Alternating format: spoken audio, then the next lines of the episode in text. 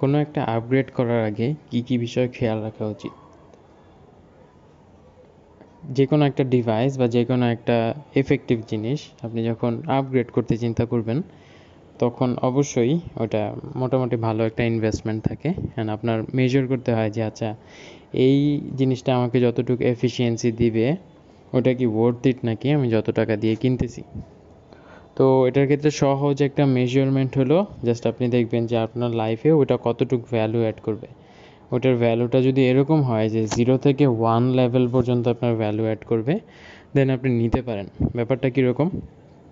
ধরেন আপনার অলরেডি একটা ভালো ফোন আছে, মোটামুটি ডিসেন্ট এখন আপনি চাইতেছেন আরও ভালো একটা ফোন নিতে। হ্যাঁ আপনি হয়তো এখন শাওমি চালান, আপনি চাইতেছেন ওয়ান প্লাস নিতে। এখন ব্যাপারটা হলো, আপনার ফোনের ক্ষেত্রে আপনার ফোন আপনাকে কতটুকু এফিসিয়েন্সি দিবে বা আপনি কেন আপগ্রেডটা করতে চাচ্ছেন? এখন যদি এরকম হয় যে আপনার স্বামী ফোনে একদম কাজই করা যায় না অ্যান্ড আপনার ফোনটা আপনার জন্য অনেকটা ইম্পর্টেন্ট তখন আপনি হয়তো আপগ্রেড করার চিন্তা করতে পারেন। তাও আই থিঙ্ক যে পঞ্চাশ, ষাট, সত্তর হাজার দিয়ে আপনি একটা ফোন কিনবেন ওটা হয়তো অতটুক জিরো থেকে ওয়ান লেভেলের ভ্যালু হয়তো অ্যাড করবে না। তাই না? হয়তো আপনি আগে ওয়ান ছিল আপনি হয়তো আগে জিরো পয়েন্ট ফাইভ ছিলেন, এখন হয়তো জিরো পয়েন্ট এইট হবেন অত বেশি ডিফারেন্স হয়তো হবে না, তাই না? তো এইসব ক্ষেত্রে আপনি জাস্ট মেজার করবেন যে এই জিনিসটা আমার জন্য কতটুকু ইম্পর্টেন্ট অ্যান্ড কতটুকু ভ্যালু অ্যাড করবে, কতটুকু এফিসিয়েন্সি দিবে।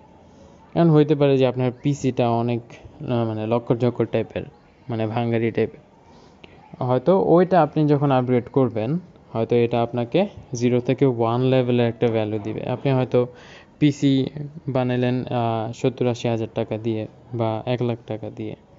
তখন ওইটা কী হইতেছে? আপনার কাজ করার এফিসিয়েন্সি বাড়তেছে অ্যান্ড আপনি ওই সময়টা, যতটুকু সময় পিসিটা ইউজ করবেন, ততটুকু সময় মেন্টালি একটা পিস পাবেন যে কোনো ইস্যু হচ্ছে না। তো হ্যাঁ এইটা হয়তো আপনার লাইফে জিরো থেকে ওয়ান লেভেলের ভ্যালু অ্যাড করতেছে। তারপর ধরেন আপনার পুরাতন একটা পিসি আছে, আপনার বাজেট আছে আপনি এখন এটা আপগ্রেড করে একটা ম্যাকবুক নিয়ে নিলেন।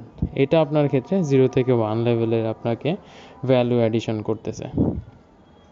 তো এই জিনিসগুলো খেয়াল রাখতে হবে। অ্যান্ড আপনার ফোনের ক্ষেত্রে যদি আবার বলি, এটা আবার ডিফারেন্টও হইতে পারে।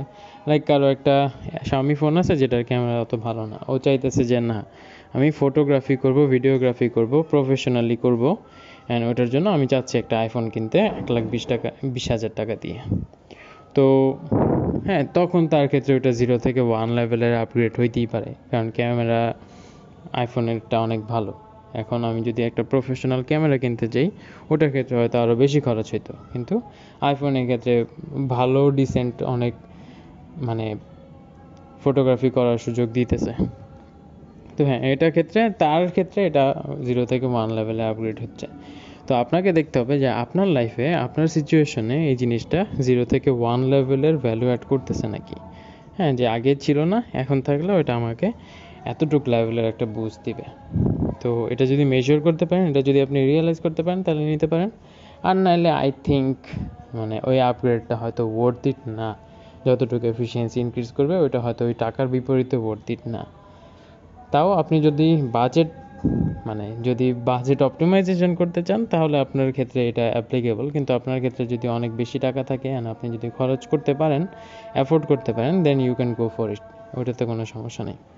তো এটা ছিল ছোট একটা থট কথা হবে নেক্সট পডকাস্টে